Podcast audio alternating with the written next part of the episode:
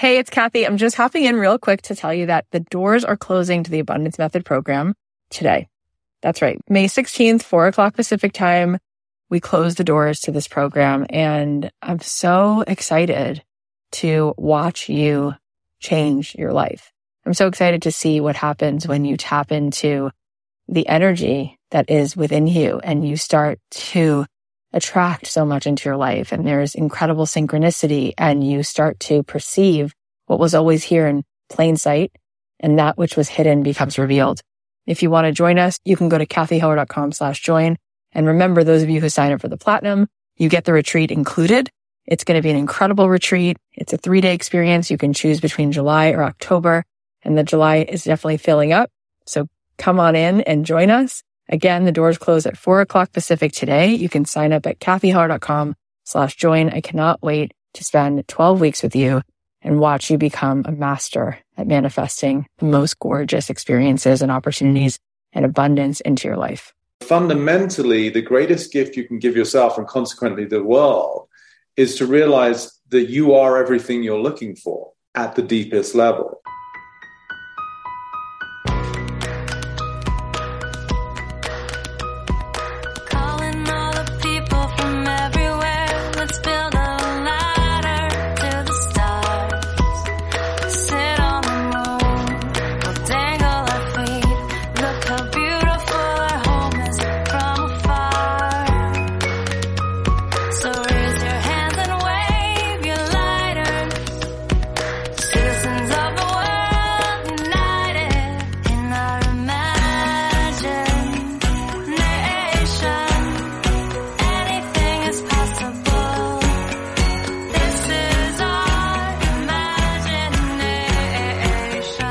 Hey guys, it's Cathy Heller. Welcome back to the podcast. I hope that you are already feeling a little bit of that exhale, that December holiday out of office feeling. I hope you're giving yourself some of that time to slow down.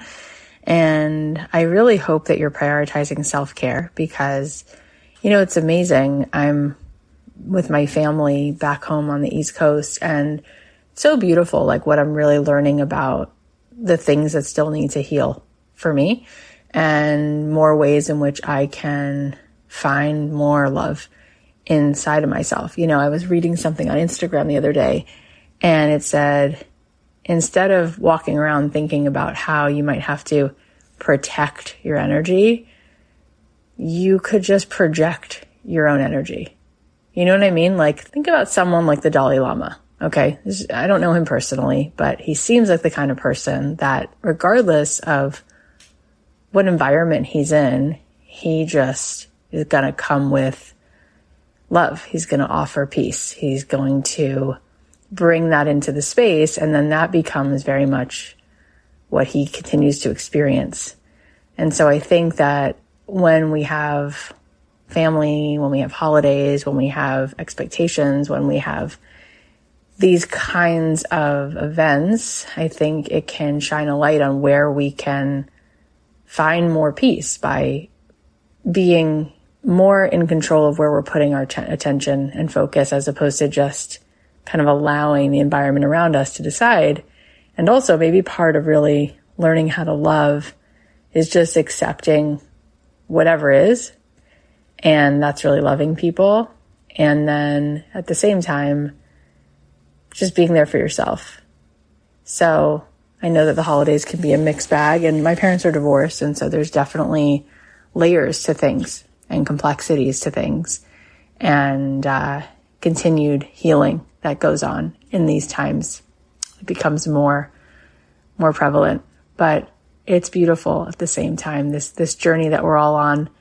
But I feel like this human journey requires a lot of courage. Anyways, I am so excited about today's episode because the gentleman who's here, Peter Crone, is amazing. I am blown away by his grace and his wisdom. So I can't wait to dive into that. I do want to let you know before we get started that I love teaching people where business meets soul. I love teaching women specifically how to grow a business, how to start and scale a business because I started this business, this platform everything I'm, I'm doing now, I started in 2017, I was 37. I had three kids 10 days old, three years old, and four and a half. And since I started that business, every single year, I have made multi millions.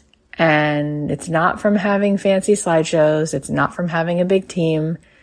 It's not from knowing how to do all of these like sequences and email funnels, none of that. Because you know what your audience wants more than all of those things that they tell you? What people want the most is your attention, is your presence. And so every January, I start this program where for three months, I take a group of people through the process of how do you find what it is that's really your calling? How do you step into it? And how do you start that business and scale it? And we always improve these programs because there's always just another layer that I find needs to be shared and that comes through. So Abundant Ever After 2.0 is going to be launching. The live sessions will launch in January. However, there's already many modules that you can get started on today if you join. And the price right now is on pre-sale. And so we always do this and people always say, Oh my gosh, I wish I would have joined it on pre-sale. The price every time we launch it has never changed. But when we run it on pre-sale, the price also is always the same. And just depending on when people buy it, they either get the sale price or they get it for what it always is, the regular price. So if you want to join it, you want this experience and you've been thinking, I want Cathy to be my coach, go to cathyheller.com slash join and be a part of that today and get started. And you'll be all ready for when we start the live sessions in January. All right. Well, I am really thrilled that the brilliant Peter Crone is with us today. He is known as the mind architect He's also a writer, speaker, coach, and a thought leader in human awakening and potential. He has worked with professional athletes and sports teams, entertainers, and global organizations. And all of his work focuses on helping people and groups redesign their subconscious mind, explore the shared fundamental issues of humanity, and step outside of the 3D world by identifying mental constructs that have been holding us back. His insights are powerful, and I love that he has this balance of compassion, but he also cuts right through the BS. You guys are going to get so much out of what he has to say. So without further ado, please welcome the wonderful Peter Crone. Peter, I am so happy to meet you. I love what you offer in your vibration and your words and all the things. So thank you for coming on.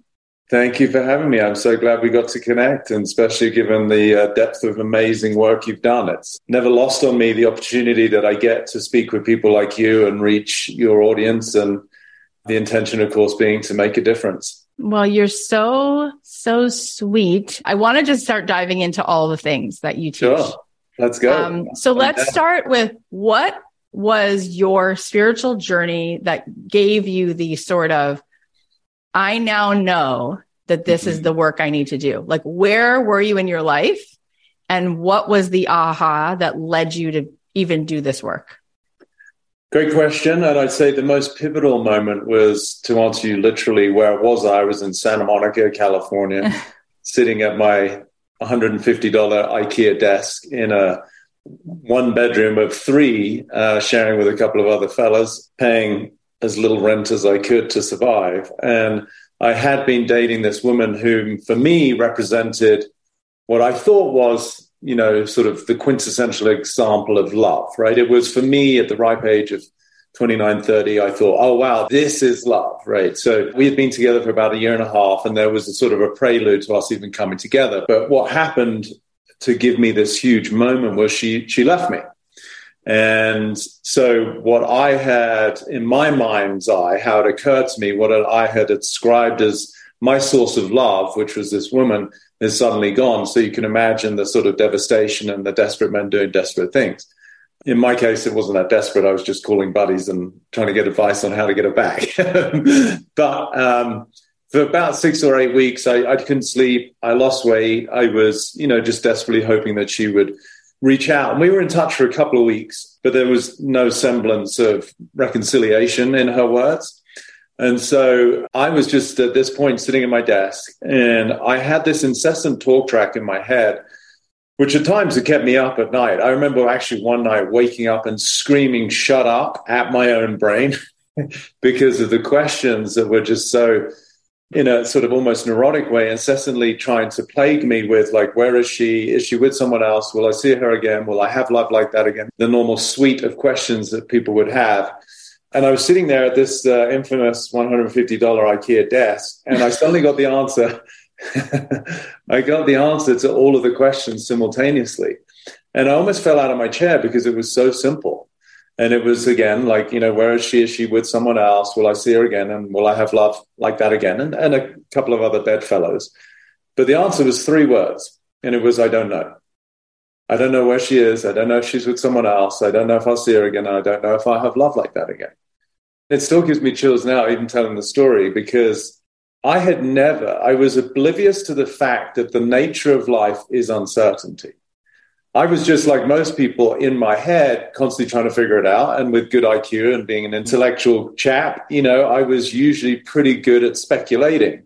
But in this case, I realized the truth versus an opinion. And the truth was, we're all clueless. We don't know what's going to happen. No one's ever known what the future holds. And in that moment, not only did I see the actual nature of life, but for the first time in my life, I found complete peace with it. So I got the answer to all my questions. I don't know. And I was okay not knowing. And the freedom that cascaded through my body is like nothing I've ever experienced. And what's crazy about it, and now this gets more into the science, we could say that's sort of the spirituality. And then the science was within 15 minutes, my phone rang. It wasn't even a cell phone, it was just a landline on the desk. And it was her. And I hadn't spoken to her for about six weeks. And now she's crying, saying, I miss you so much. And because of my newfound clarity, which was so profound, I immediately understood why she reached out. Because my previous iteration of myself, which was based in the fear of loss, because my parents had died, which is why I fell apart when she left me. I didn't lose her. She, she went somewhere, right? So the narrative of loss also became fictitious and I saw it for its illusory nature. And so I never lost anything. And at that moment she called, I suddenly realized, wow, I'm actually available to her. Because the previous version of our relationship had been based on me with my fears and then her. So the fears were the intermediary that I was trying to avoid, which was the fear of loss. So even though I was a beautiful boyfriend and very kind and very sweet, my, my nature was there. It was just contaminated with my own fear. And so at that moment, I realized, wow, energetically, entanglement theory, she didn't know what I'd just been through or the epiphany I just had, but energetically, the veil of constraint had just dropped. And so she was able to call me. And so that, without doubt, was the most pivotal moment. And from that moment forth, I knew there was nothing else to look for but true freedom. You know what this is like when you just like swoon over stories because they're just straight from the nectar of all we need to hear. It's just, it's like what you're describing is radical integrity, right? Mm-hmm. It's like authentic power. It's like the journey of what seems so elusive and it's right there if you are willing to set down your need to control. Yeah. Yeah. You just don't need to control and hold on, right? And if you let go, you realize, oh yeah, never, never in control. It's there's never certainty. No. and by just surrendering that and knowing that I can be with this, like Jon Kabat-Zinn says, like things are as they are, and I can be with them just as they are. Yeah. And then it's like, oh, mic drop. But yeah. for people who are hearing this and their whole being is lighting up and they're still confused, right? yeah. Because they because they haven't memorized that place inside of them yet. Right. They know they know it's there, but they haven't memorized it. Can we unpack this a little more? For sure. Happily. Let, let's unpack there's two big parts I want to unpack. What one is the entanglement theory piece of the science of, oh, now I've lifted the veil and like, boom, there she is. That's a whole gorgeous piece. The first other piece though, before that is how can you keep talking and saying more about how your entire body felt at peace when you accepted, I don't know, and let that be enough? Talk more about that because everybody right now has access to that same joy, Yeah. they can do that. And it's still, we're very much in a reality of externalizing. Like, I can Yeah. only be happy if I can just get this Yeah. money sustainable, if I can just get this person to change, if I can, right? So we're, we're constantly striving for a sense of control that makes us feel very scared all the time.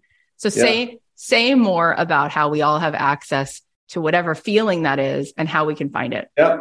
I mean, it's beautiful, and I love how like in tune you are with the whole narrative. And I'm going to go a step deeper for you because you said like the surrender of control, and that's a bit of a misnomer and what people try to do. But the person who's trying to surrender to control is the precursor to the need to control.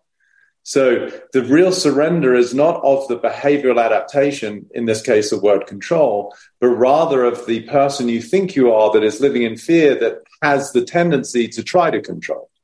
So it's the surrender of self. So this equally is to unpack your question of the freedom that cascaded through my body was my assertion was it was the relinquishment of the idea of myself, right? The identity that I had unbeknownst to myself refined and honed and chiseled over time based on my experiences, like we all do. So it's no fault of anybody right now. If somebody is listening and they're like, oh gosh, I, I'm such a control freak, we want to bring compassion to that. It's not that you're a control freak, that's a maladaptation to some past trauma where maybe you're in an environment that was scary, or dad would raise his voice after a few too many beers, or there was a mercurial energy from your mom. Or, and so the child learns that my environment is fundamentally not safe. And so the best way for me to particularly cope and survive is that I need to be able to control my environment. So really now it's an adult, but with the linguistic nervousness and anxiety of a child that's driving the behavior to try and fundamentally just to make it, right? So that's where it Makes perfect sense. Yeah. so for me at that moment, the part of me that couldn't sleep, that lost weight, that was calling friends, that aspect of me died at that moment that I got the reconciliation of the need to know. Because that part of me, who had obviously been so hurt when mum died and then dad went to work and never came back, learned that life is not only uncertain, but it's tragic, right? And so the two had become sort of the merging of those experiences had become collapsed, right? So uncertainty was associated with worst case scenario, which is invariably how the brain tends to look at life, unfortunately. Totally. Right. And at that moment, I realized actually it was quite the antithesis for me because not only did I go from worst case scenario to neutral of I don't know, but then I found pure possibility in not knowing. So if there were those three main buckets, most people hang out in the first one, which is uncertainty generates fear, which it doesn't. And we can get into that if you want, but it's how we relate to uncertainty. And then there's the neutral, which we could say is just c- complete surrender, which is for most people a massive upgrade in terms of liberation. But then I actually saw pure possibility, which is uncertainty was the realm of everything. And so that was the experience I had in my body. It was like in Hindu traditions, they talk about death as like taking off a tight shoe, right? So they they cry with the born and they laugh with the dead because they cry with the born because it's like, well, shit, you just stepped into this paradigm of suffering. Good Sorry. yeah, sorry about that. And then cry like, oh, thank God you got out of here. you know. So for me, it was sort of very akin to a death, right? Where the idea of myself that was based in the narrative of the loss which no one would begrudge me. Parents die. So I was very highly attuned to anything that might leave me that was of perceived value, which of course she was. So that's when I went into that cascade, which was really life being, you know, generous. And I was the beneficiary of the events, which is always the case, so that I could actually reconcile my fear of loss and be done with it, which was the cascade of freedom. I'm like, oh, I never lost anything. My parents died. And I'm not saying that was great. And I'm not saying that I don't miss them or wonder what it might have been like to be an adult and sit down and have dinner and know about their childhood. I never got to have those conversations. But nonetheless, I didn't lose anything. And then immediately there was just absolute freedom. Every sentence is like just a gift. It's like a gift that's wrapped under the tree. It's beautiful. And uh, it's interesting because before we officially hit record, we are talking about Rupert Spira, who's such a beautiful gift to the world. Yeah. Also, and he, when I asked him the origin story, it's the same story. It's about a girl who broke up with him. Do you know Oh, that? okay. No, I didn't know his story. It's Okay, the I love his same. work. It's Yeah. the same story Yeah. and how much pain he was in and all of that.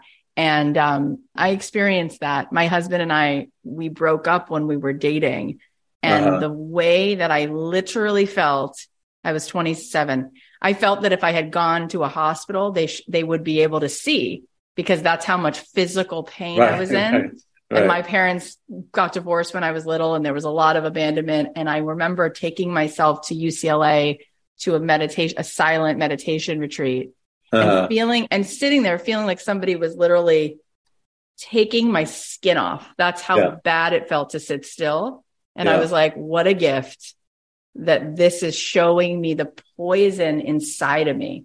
I've heard Gary Zukav talk about that too. Like it's such a beautiful, valuable gifting when we experience these things because the other person is shining a light on what's reverberating inside of us that we can now lovingly let go of, that we can Yeah. hopefully break through.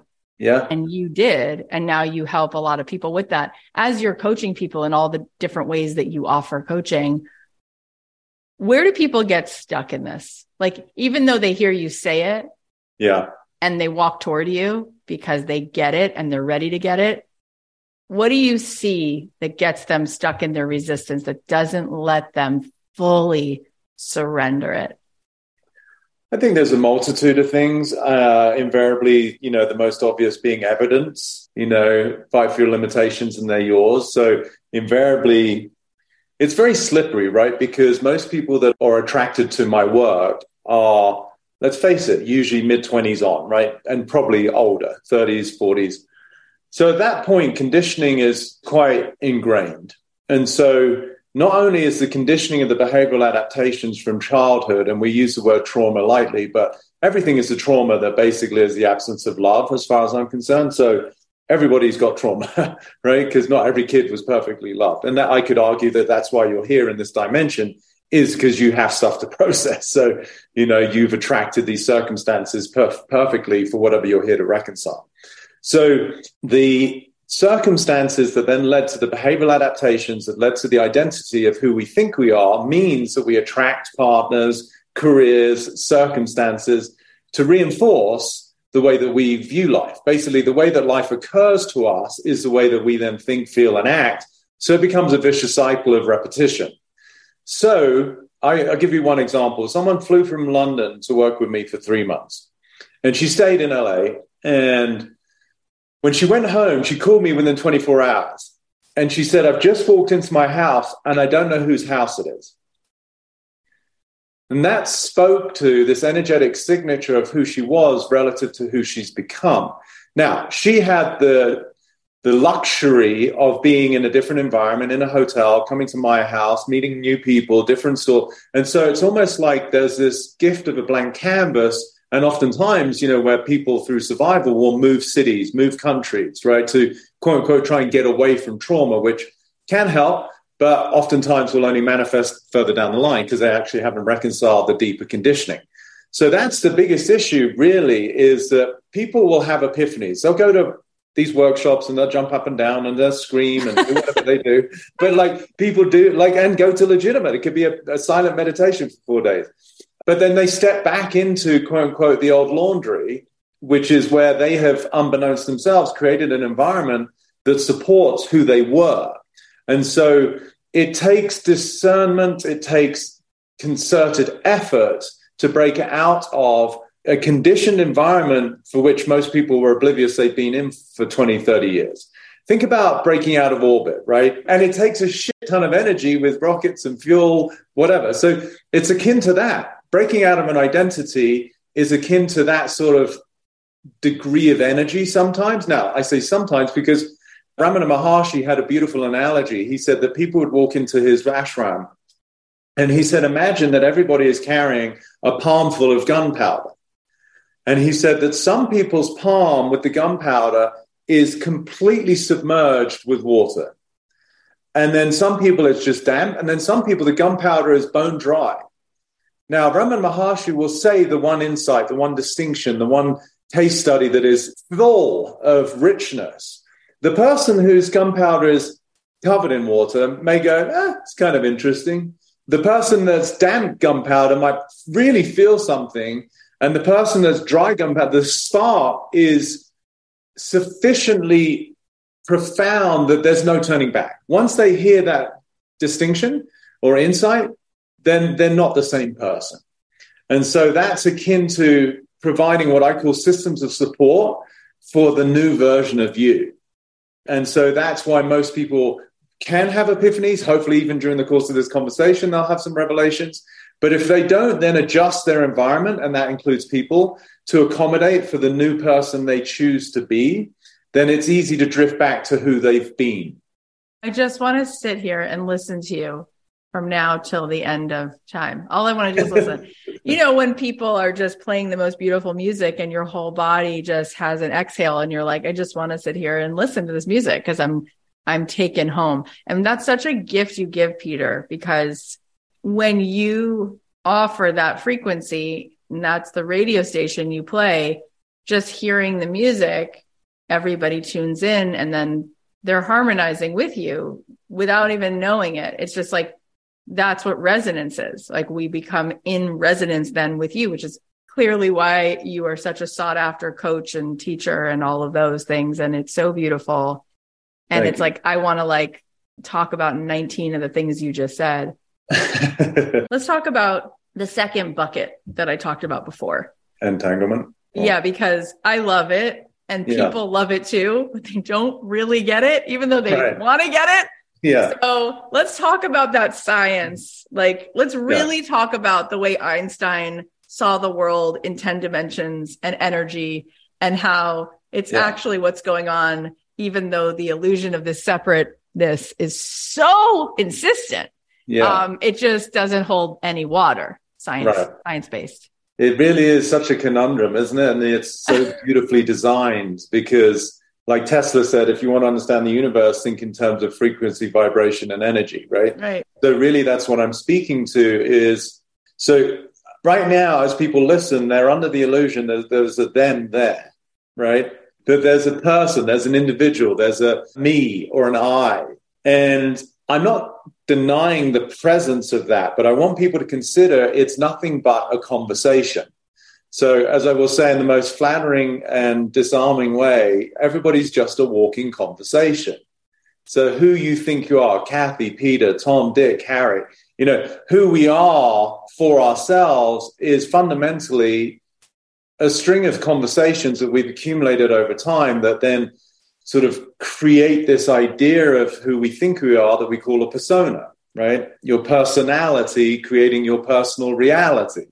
And even I think in Greek mythology, the persona was, they would call that like the facade, the mask. They would have these bullhorns when they did plays.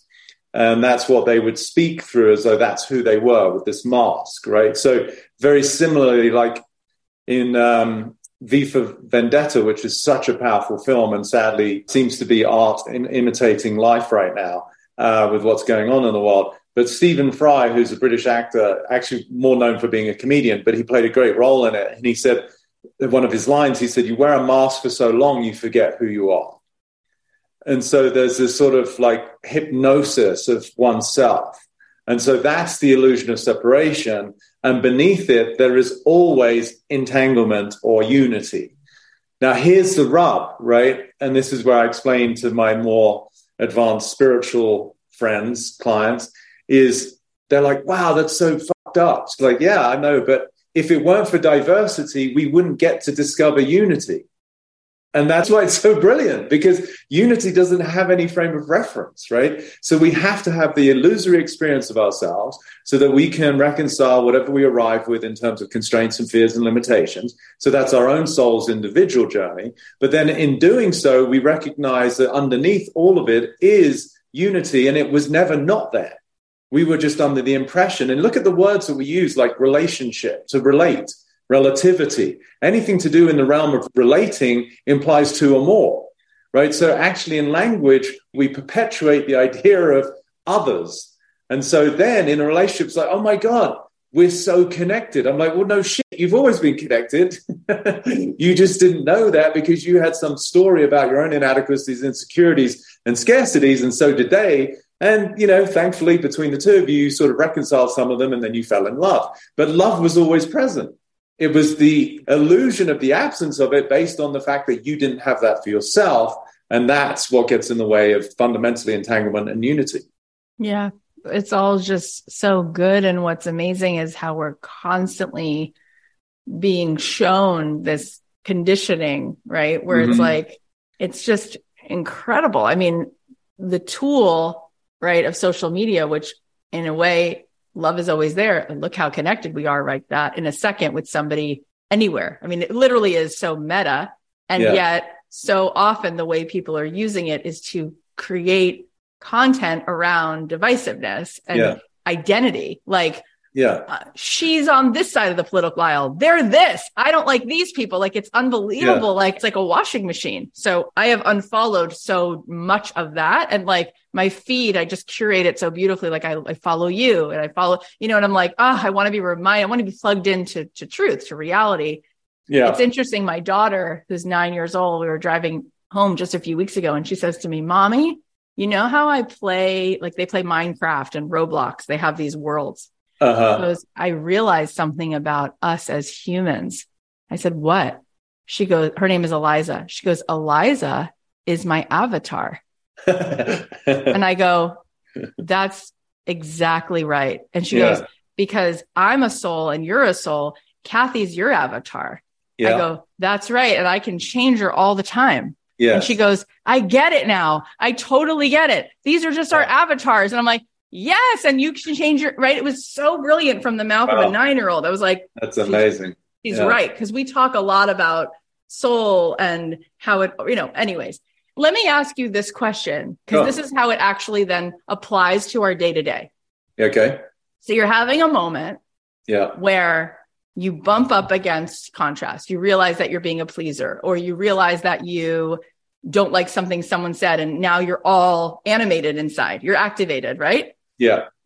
How in those moments when something occurs, when something goes off, can we recognize what you're saying right now and have the courage, have the courage to step into love, to step into a higher altitude so right. that we don't have to keep practicing these stress hormones, so that we don't have to like hear what you're saying and then not actually apply it yeah. to the moments when we're being given a gift to see and shed these old patterns, to see and shed the way our avatar like built a way to protect itself. It's like, how do we have the courage to dive in, to appreciate it, to see it, and then actually set down the old survival skill and be like, I am going to say this from love. I am going to see it differently. I am willing to walk away. I am willing to say what's true for me and allow people to have whatever experience they have. You know, all that stuff. It's like yeah. just the degree of codependency that we carry around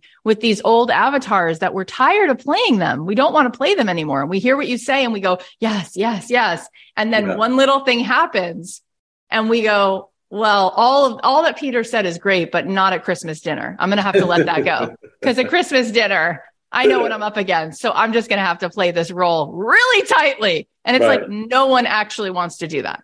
Perfect question. And I love your commitment to your audience and giving them something to like realistically and practically take away. So the first thing is to reframe what it is to get upset.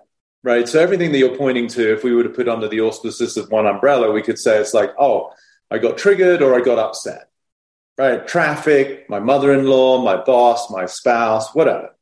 So the first thing to recognize is what people typically now call, oh, you're triggering me, especially in this whole whatever yeah. world we're living in. Yeah. like everybody's upset by everything. It's like pathetic. But so really it's about what is it like uh, offended by everything, ashamed of nothing. I saw as a recent meme. It just seems very appropriate. So, yeah, so when someone gets offended or upset, we want to, first of all, look at that as a gift, not a problem. Because it's sort of ipso facto right now, like I'm upset and it's out there somewhere, right? It's like my boss, it's my spouse, it's my kids not listening to me. So the illusion from the perspective of the brain and the identity is that I'm feeling the way I'm feeling because of the circumstances of my life. So right there, because of that frame, you've already put yourself in a disempowering position. You're saying, I'm at the mercy of my circumstance, which goes back to your question about how do we re- reconcile or surrender control. Well, you first of all have to recognize that you are the generator of your own experience. You're not the victim of circumstance. If you really think you're the victim of circumstance, then well, it's only logical that you're going to constantly try to control circumstance because you don't want to be a victim or you don't want to feel upset. So we first have to understand the actual genesis of your experience, which is self. You're generating that based on your perspective. So once people can take that on, they're going to get a semblance of responsibility, which is the only place that you have any power to do anything. Right? Uh, I'm fully responsible for my life, even when I got T-boned by a guy going through a red light, you know, and I was on my Vespa. Like people are like, wait, how are you responsible? I said, well, energetically in my karma, he had to pay for a new bike, like in terms of the practical level. But if you don't own every aspect of your life, then you are a victim. So that's the first thing. Whatever you're experiencing is on you, not because of something. Then once you get that, you can start to investigate the validity of your experience and where is it actually being generated from, right? So if I'm upset by anything, then to me, it's a gift. Like, you know, there came a point in my life soon after the story I told you about the girl leaving you know, where I actually started to lick my lips metaphorically at the idea of being upset by anything because I saw it as an opportunity yeah. to see where am I still confined? Where do I still not know the immense power that I oh, have? Good. Yes. Right? Yeah. And so I, not that I sought out to create conflict, but it was nonetheless a pivotal moment in my life where I no longer tried to avoid any of this suffering, but rather saw it as a catalyst for greater freedom. So that's the first thing is one, recognize the gift that, first of all, you're responsible. Two, it's a gift whenever you get triggered. And then three, this is the work part, is to reverse engineer what is it that occurred? What did they say? What was the music I heard? What was the piece of information that I read? And where is that showing some sort of synergy with something that I had when I was younger? Right. So for a girl, it could be as simple as I feel scared when my boss raises his voice. Now, it may not even be to her, but her dad used to do that. And then as a little girl, she felt scared. And so then you can look at, okay, well, what did I decide at that moment? Well, I decided that I wasn't safe. Oh my God, that's what I'm feeling now in this work environment. But I am actually safe. I'm, you know, 38, 42. I command good money. You know, there's comfortable chairs and there's good snacks in the breakout room. like, I'm okay. But the trigger is reminding me of like, wow, I decided at a young age that I fundamentally, the way I related to life was not safe.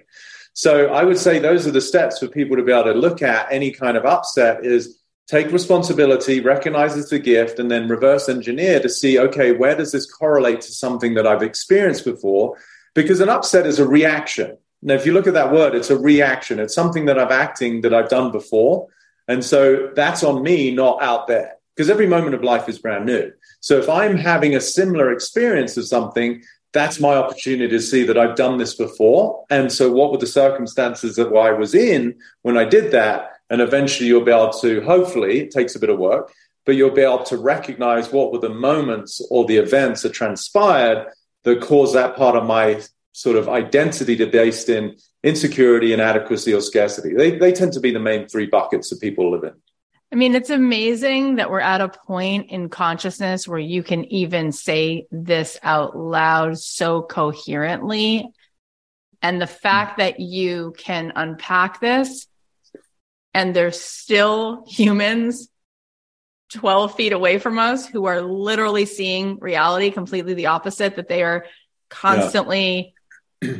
they are a victim to every single thing that can happen and their happiness is nowhere in their grasp. I mean, I was sitting here thinking if it was a possibility to have you get up and in this exact same loving way as you always are, like address the UN and said what you just said, right? Yeah. And if everyone could actually hear, like they were actually available to hear how in one moment in one moment, we would then have a very different world. But instead, yeah. you know, whether it's an international political, a geopolitical level, or if it's what's happening with your mother in law or your neighborhood, or yeah. just the way in which you're responding to a comment online, it's the complete opposite.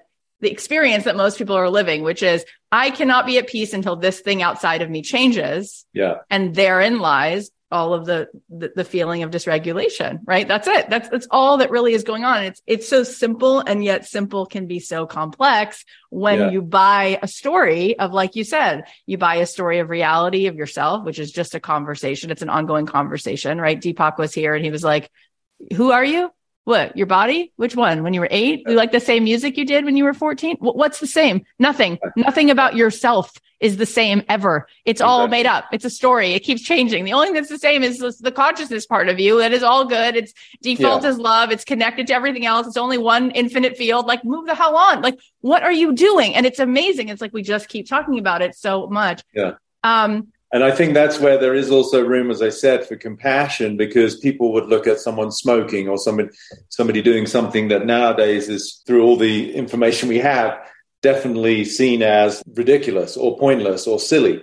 But when we have compassion, to Deepak's point, for sure, the only consistent theme of your life we could say is the essence of who you are, your true self, like the I am. But I would say there's also a very slippery part which is equally for most people consistent in their life, which is their subconscious idea of themselves. So, totally. And that's what I work on, right? And that's where, again, I love to bring compassion because I use a quote you can't be held accountable for that which you're oblivious to. Yeah, you're oblivious to it. There's just no awareness. That's really true. And you're just like, there's an artificial intelligence like running your brain. And it's, yes. you, you can start to be aware of it and, and to change the program. And thank God you're doing that. Let me ask you this question. Okay. Sure. Because again, just to pull it into more and more and more of a framework of how we actually live. Yes. When I look at the pain points of my audience who just the internet's a busy place with a lot of different, you know, music notes. The mm-hmm. people who listen to the show are just like the kind ones, the empathetic ones, the, yeah. the ones who just do the right thing. You know, so it's like I love this audience so much feel so held by them, seen by them. I just want to keep pouring into them. And here's where they get stuck. All of this feels right, which is why they keep listening. They're listening to, to this kind of a, a truth being told. And then it gets sort of in the blind spot again because they'll think to themselves, well, I want to put something in the world. I want to speak a truth. I want to be writing something, creating something, create a podcast, do something to to show up for my calling and all of a sudden I feel people have to like me. And if they mm-hmm. don't, mm-hmm. I won't be able to tolerate it. We go right back, right? It's amazing. Yeah. It's like if I make something messy, what will they think? If I say what I really feel, will they unfollow? If I charge money for something, will they think that I don't appreciate how much hardship there is around money? So who am I to charge? I'm not joking. It's so, like you said, we're so unaware. We're so oblivious to how deeply this goes where we want other people to co-sign everything that we feel. We yeah. we're not free if that's the case, right? right? We we can't be in a state of love and need people to respond to us a certain way at the same time. That is totally controlling. And I know we've already now talked about this 19 different ways, but yeah. the bottom line is people want to feel free and yeah. they want to be able to go to Christmas dinner wear the color suit they want to wear and say out loud what they want to say without holding how everyone's going to respond. And they're doing that because they need belonging and they'll yeah. choose belonging over authenticity. And they don't even realize that authenticity is really a choice because they're supposed to care, because they shouldn't charge more money if people really can't afford things. And it's like, there's just this constant entanglement, not in a good way, an entanglement of egos rather than souls. And so people in this audience have things that they want to do, but they're afraid they're not perfect enough. They're not able to speak what they want because they're still very tied into how everybody perceives and what they and what they want from them, which is their approval. No, I get it. So a few things you shared a lot. So when you said that people choose belonging, they're not. They're actually choosing survival, like you were using the analogy of like a Christmas dinner or whatever, because they're so preoccupied with the concern for what other people might say or think. So actually, it's the antithesis. This is why the mind is so seductive and slippery the attempt to try and garner acceptance for another is the absence of belonging because it's a pretense. You're lying, you're pretending to be somebody else. So if people truly want belonging, first of all, to go back to what I was saying earlier, unity is there. You can't not belong. Hmm. Right. So it's to what degree do you embrace that? Now, if somebody has a retort, a comment, a comeback, that's just what they're saying. Yeah, I mean, I don't know about you. I grew up in an environment where people would always say, sticks and stones will break my bones and words will never hurt me. And yet over here nowadays, it seems like nothing hurts people more than words. Yeah. right. It's like, for me, I give the example of like if I met someone at a dinner party or an event and I was saying my goodbyes and they said, Oh, so nice to meet you. And I walk away. And then I subsequently find out that they told the person next to them, I hate that guy. That guy's an asshole then I'm like, I don't have any relationship to that person. I'd much rather they say that to me. I'm not saying it would be pleasant to hear, but at least then I'm related, right? And then I know where I stand as it occurs in their reality. I'm not saying it's true, and I could perhaps understand, well, they have that perspective for some reason, and then I can be responsible for what did I do or say that might have generated them thinking that about me, right? So now I'm in a relationship. So the irony is that yes, one of the primal instincts of any being, any mammal, is to belong, right? It's goes back to these deep DNA patterns. If you're kicked out of the tribe and you're in the middle of the jungle, you're not going to survive. It's just nowadays it's like comments and likes on social media or it's getting along with the in-laws or whatever. There's no saber-toothed tiger that's going to eat you. It's just you might be excommunicated from the next family gathering, which I understand, you know, for a lot of people can create fear. But ultimately this comes down to these primal patterns of the fear of survival. So if people really get that true belonging, true belonging is the absence of the need to try and belong. Now, if you really get that, I don't think I've ever said those words quite in that order, but I have to write it down. is that I understand the mechanism by which people like edit themselves, but then they're being inauthentic, right? So if you truly want to be free, then the gift of your discomfort is what life is giving you to show where you're not. It goes back to what I said earlier. It's one of my most popular quotes. I say, life will present you with people and circumstance to reveal where you're not free. That's the game. So wherever you feel the absence of freedom, AKA you're upset, you're discomforted, you're scared, awesome. You're not recognizing the magnanimity of who you truly are, your true essence, and that sense of belonging and power and love that is who you are. So again, embrace it. Go to freaking Christmas dinner and say whatever the hell's on your mind. And, you know, you upset grandma and, yeah, it's like watching freaking Wedding Crashers. like that, that dinner was the perfect example of people just, especially grandma, you know, saying whatever the fuck she wants to say, right?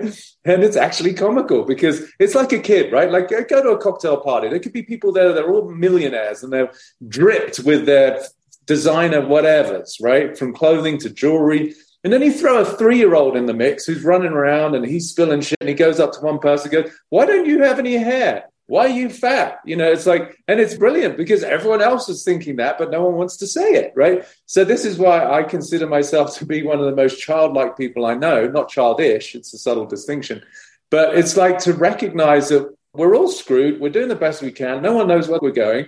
and it's okay, right? And to give yourself permission to just say how it is. And it goes back to your Kabat Zinn quote of like, I'm paraphrasing, but basically the way I said is, can I be with this? You know, life is the way it is. And can I find peace with that? And most people can't.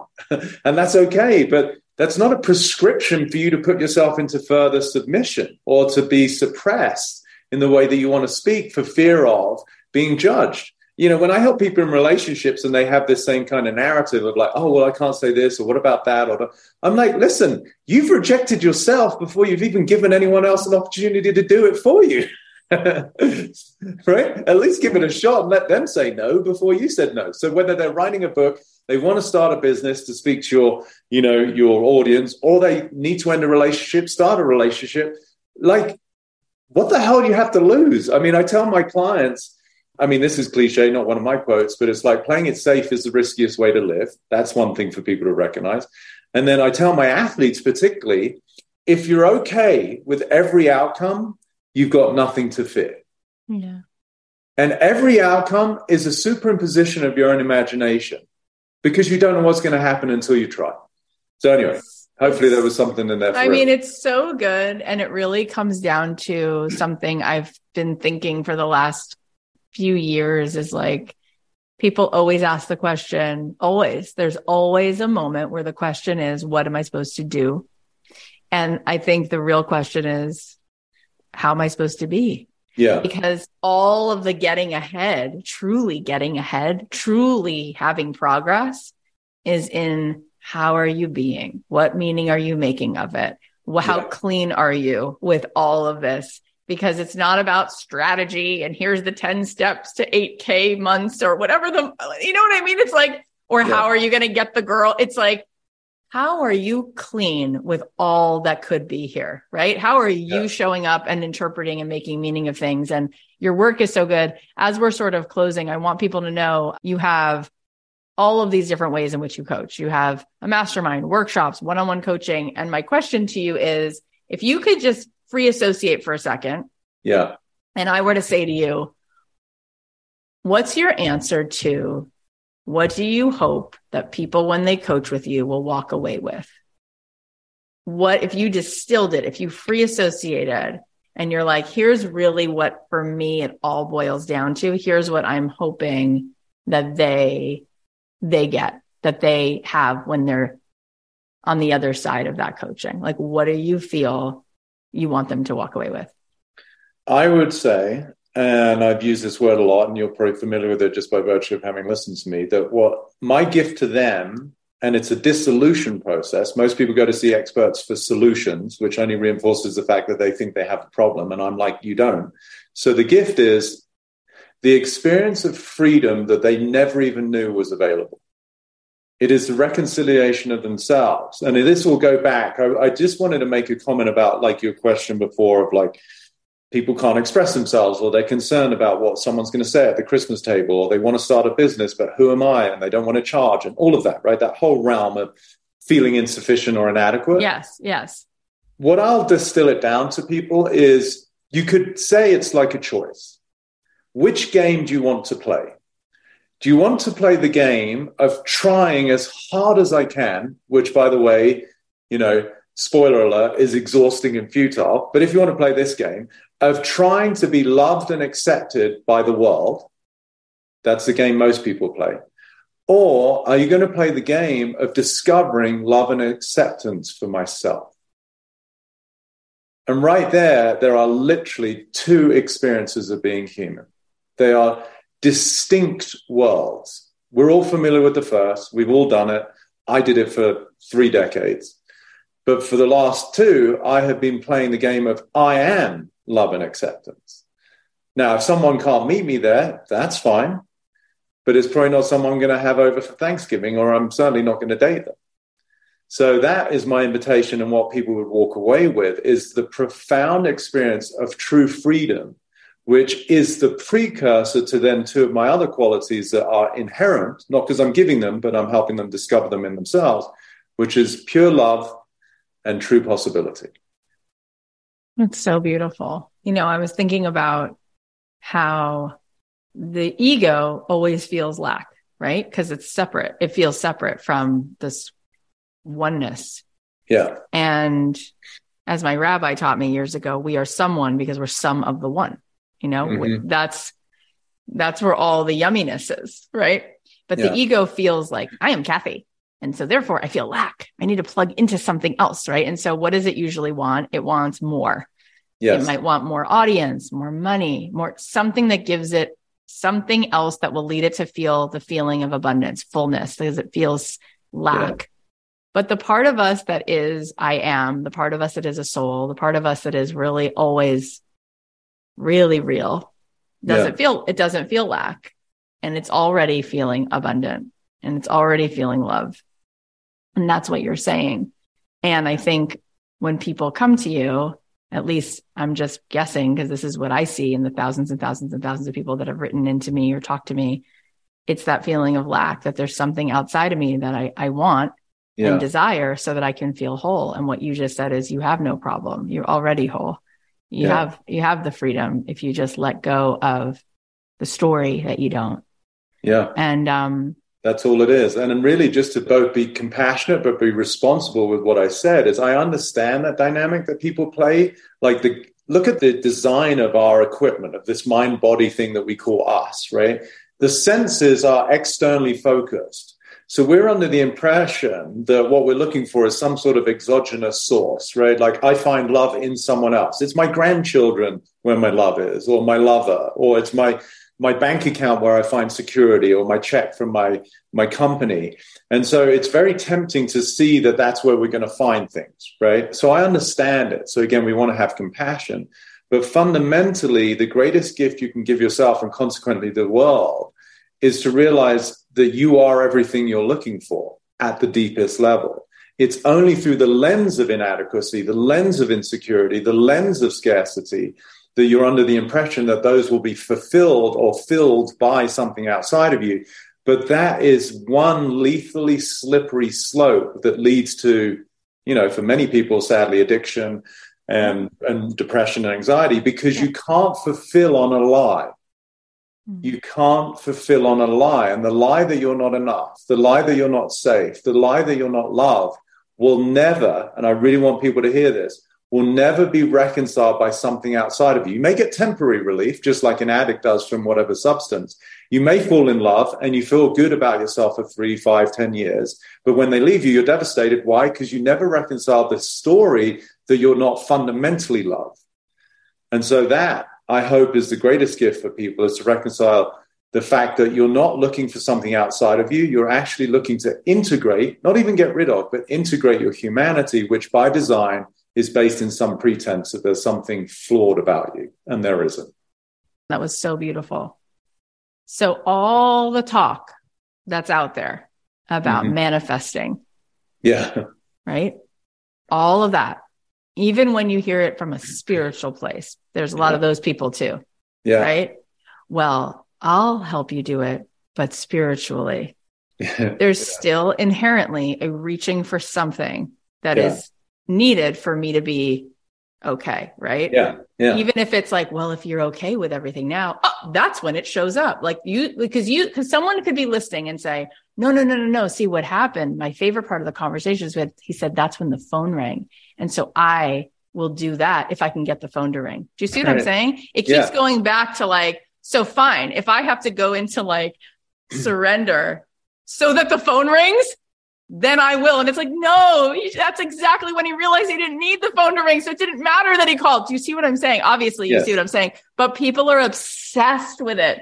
They are uh-huh. obsessed with the vision boards, with the manifesting, with the Oracle decks, right? So, yeah. But let's say we are the creator and designer of our own movie, and you would like to be sitting in front of green trees and walking with people you enjoy, and you want to co create that, right? Yeah. So it's like, it's an interesting question because you you want to fully get everything you just said because it's the truth. There's no other truth. This is it. Your access to feeling good and wholeness is here. Totally yeah. ir- irrespective of those things that you keep predicating it on, obviously. Yes. And you also don't have to sit next to a dumpster and eat off the floor, right? Yeah. You yeah. can stand up. Like my husband always says, like when there's birds in downtown LA eating out of the sewer, he goes, they're stupid. Don't they know they have wings? They could just go to Santa Monica. Like they can fly on the beach. And he's right. They have a choice, right. you know? So you don't have to sit there and decide that this is whatever, that, that's not what you're saying. And at the same time, what you are saying is, there is no there there other than here, right? So yeah. what do you say to people who are like, I love all of this, but Peter, the real reason I came to you is I do want to be a better executive and I want to make more money, or the real reason I came to you. And it's like, what I guess my point is like, what do you have to say about that whole world of co-creating a better life for ourselves while really getting yeah. and and understanding that this isn't a gimmick the reason that phone rang, you weren't after that. No. You understand what my question is? Oh, 100%. It's like okay. such a, a fun topic for me to discuss as I have many times. So the first thing is people don't want what they think they want. So you said they, you know, they want to be a better executive, they want to make more money. No, that's not what they want. Let's just take a completely random example. If we were to walk outside on any walk on a main street of any major city And let's say Peter Crone is a genie, which we could articulate I am at some level. and uh, I, am granting wishes, right? And I get, we go up to anyone and say, Hey, I give you a wish. What would you like? For the most part, most people, now some people may have a grandma who's sick and they're like, Oh, please make my mum healthy. But for the most part, people are going to say, I want money, yeah. right? And most people not understanding how, you know, certainly nowadays printing trillions of dollars and it's really affected things. Most people are going to say something like a million dollars, which based on the effed up economy we have really doesn't get you far, but let's play with it, right? Okay. Okay. I'll give you a million dollars. But before I give you a million dollars, here's my question. Have you ever had a million dollars? I'm going to say 99.9 points uh, are going to say no. I'm like, okay, so then how do you know that's what you want? You've never had it. So this now speaks to your question. What I said is people don't want what they think they want. They are under the illusion that what they want is the catalyst for what they actually want, which is a feeling. Which comes back to Tesla. They want a vibration, they want a frequency.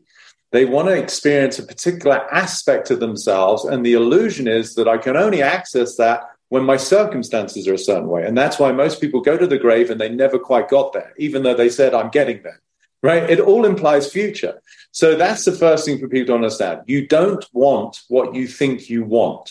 You want the experience your brain is trying to convince you you will like experience and garner by virtue of that. Now, the first thing to understand is you can access that experience now. Why? Because it was that feeling that generated the desire in the first place right? Now, then for sure, my phone ringing or whatever, I didn't want her to ring. And it wasn't even like a wanting, I just experienced freedom, which was the space that allowed the phone to ring in, right? Very subtle but important distinction. This is why most people are terrible manifestors. Not because they're not manifesting. People are, you can't not manifest. Manifestation is another fancy word for physics, right? I'm drinking this drink I'm manifesting going to the bathroom and taking a pee later, right? Not because I'm doing anything special. That's called physics, right? So, manifestation, there's two predominant misnomers that people have. One, it's outside of them and it's based in the future. And then the third being, I have to do something. All of those are completely illusory. Manifestation is here, it's based on nothing that you do but who you are, and it's not outside of you. They're the antithesis of all of them. So if you really want something, tap into the frequency that you think it's going to give you. You already have that. When do you have it? Now, it's not in the future. And then allow, it's an allowing, it's not a doing.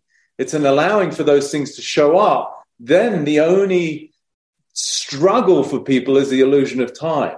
Because sometimes they happen instantaneously. I got a call within 15 minutes, wasn't even looking for it, but my resonance shifted and it allowed her to call, right? Conversely, there are certain things that I have been feeling as an energetic signature that I know are going to happen. I just don't know when. But I have patience and trust, which most people don't. So that's that right there is the, the short 101 on manifestation is you're doing it wrong. it's not something that you have to do because the you that thinks you have to do it is the obstacle to what you want, right? Because it's based in lacking and security and scarcity and whatever. So that's why you're trying to manifest because you're reinforcing that you don't have it. It's so slippery, and I get it, and it's well intended, but it's you're not wanting the thing, you're wanting the experience you think it will bring you that is ironically on the other side of the you that you currently think you are. Now, if anybody just got what I said, that was. Uh, wait, we totally got it. I totally okay. got it. And my favorite, favorite part of all of it is you don't want what you think you want. You want the vibration. You want the frequency. Of course you do. The I mean, youth, I was, yeah, I was trying to explain to somebody what it feels like for me in those moments, right? When I was living for three years, walking through Jerusalem, it's like, I never went to the movies. I didn't even think about what was in the movie theater. I was so filled up on a spiritual level that yeah. I could eat an apple for dinner. And I was like over the moon, or like being at a yeah. Joe Dispenza retreat for a week and just like the death of the avatar and how good it feels to walk the beach. Like, yeah. No, there's nothing that comes close to that feeling. Absolutely. Nothing. It's just it is the best, best, best. You may have seen it. Like some of my colleagues have recently been doing this five, seven day darkness retreat. You're literally bunkered up in a hole, like you do not see an ounce of light for five or seven days. So there's a double door. There's centers that will like actually have been created to provide this service for people. So it's kind of like a massive reset. But I witnessed and I watched a couple of them, and I feel like I'm so sensitive and in tune with other people's experiences. It's almost like I vicariously went through the whole process because, to your point about walking along the sand, eating an apple, like both of which to me point to the energy of presence, right? Which really, when embodied, is true connection. So when I saw these people come out of these darkness retreats, what they were experiencing subjectively, their personal experience was the magnificence and the miracle that life is. And I feel like so many people have just become so resigned and cynical about the beauty of this experience of being human. And that is an opportunity. Even for myself, I find that, you know, I'm a busy guy. I'm up to many things. I love to create and love to make a difference and reach many people and all those things. And sometimes I eat and I notice, wow, I'm probably the slowest at the table, but relative to how I want to eat, I, that was a bit hurried because my brain is like, well, you know, you've got all these things to attend to, right? And so there's a distinct intentionality now with me being with you right now, or me in the way that I will eat. And not always, but that's my invitation to people, as cliche as it is, is slow down and be where you are as opposed to trying to be where you're not. And most people put all their time and energy into trying to be somewhere they're not. Now, it sounds so obvious to say, but hopefully people are like, oh my God, I do that all the time. And that is the absence of the richness and the fulfillment of being human because you're never fully where you are. And that's why you're under the illusion that you're missing something. But truly, truly, you ate an apple. My vision was of a strawberry. And I took a minute after I'd watched my friend come out of the darkness. And it probably took me like it sounds insane, but about 10, 15 minutes to eat one strawberry. And I'm not saying that that's a prescription for living a full life, especially if you have kids and shit to take care of. But like, just feel into the possibility of being so present with something in an experience. Maybe it's just with Eliza tonight, or when you go and see her, or your husband. You know, you take that extra second to be fully present and just notice how the experience of worth of yourself and life starts to escalate. Everything you you say is just it's just gorgeous and I want you to tell everybody where they can follow you and where they can take part in any of the coaching different packages and different ways in which you teach. Just let us know that now and we'll put links in the show notes too. Okay, thank you. The best place is just my site, which is my name, petercrone.com. Same for Instagram, it's just at Peter Crone. I am on Facebook. I don't spend much time on there, but that would be my name or the Mind Architect. And yeah, we've got some fun things coming. We just wrapped up our second mastermind that just brought everybody to tears. It's so powerful to witness online in a group mass transformation and liberation and the support from the community, which has now inspired me to create something called the Freedom Community, which I wanted to make available to as many people because it's a very nominal fee per month. The masterminds obviously are more intense and more expensive, but this is just a place where you can join a mm-hmm. like-minded group of people. There's exclusive content once a week and then once a month you can do a q&a with me as part of the group. How do so, they join that? Is there a direct link? If you go to my site it'll be on there. Okay. And actually very soon in about a week so by the time this has come out we will at the top of my instagram i just found this out from my media guy you can actually pin three posts so it stays there so that's what we're going to put at the top. So Good. either either through my side or at the top of my Instagram, it will say the Freedom Community. You are just the best. I mean, everything you offer is just it's just all the best. And I'm so happy that we got to connect. And I'm going to just continue to send people your way and support you. And everybody is better because you were here today. So thank you so much. Thank you for the beautiful words. It really means a lot to me. It, if I thought, you know, when I was 17 and I was orphaned, that I would be in a situation with a beautiful person like you and your huge audience, having the opportunity to just make noise, to say some words, obviously with the depth of resonance and love that could potentially impact millions of people's lives, I, I would have been stunned. And yet I'm here. And for that reason, I'm very grateful. So thank you for saying that. I'm really grateful that you reached out, and I'd be happy to do this again anytime if you wanted to. Amazing. And thank you. That's so beautiful. Oh my God. How amazing is he? I love Peter. Okay. Here are the takeaways. Number one, you're just a walking conversation that creates this idea of your persona. It's your personality creating your personal reality, but underneath all of it is unity. Love has always been present.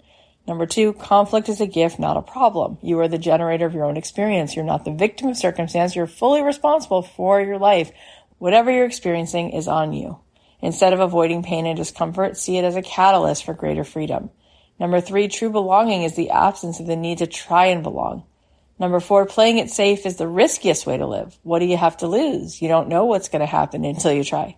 Number five, you can play the game of trying to be loved and accepted by the world, or you can play the game of discovering love and acceptance for yourself.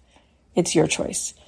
Number six, the greatest gift you can give yourself and consequently the world is to realize that you are everything you are looking for at the deepest level.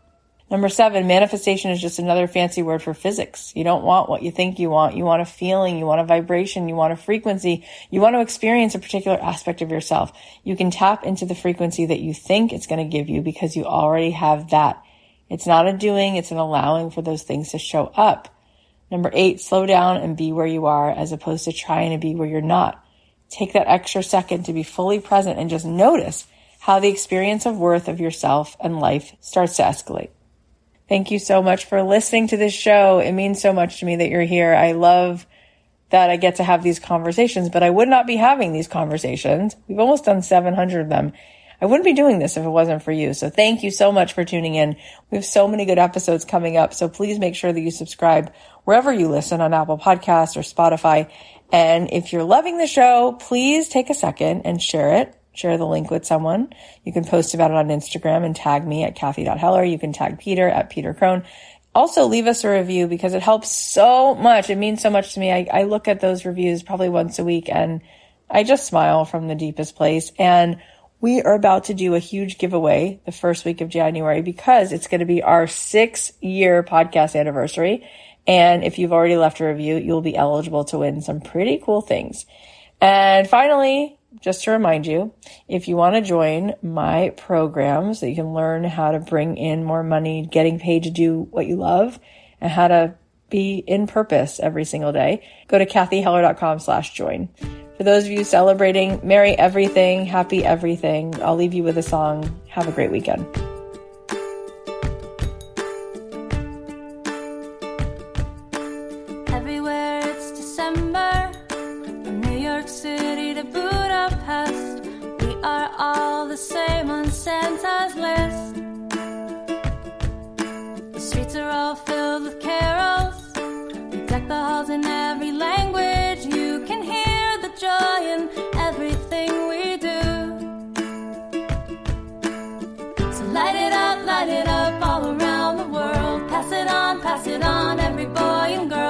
Spread the love, spread the happy holiday.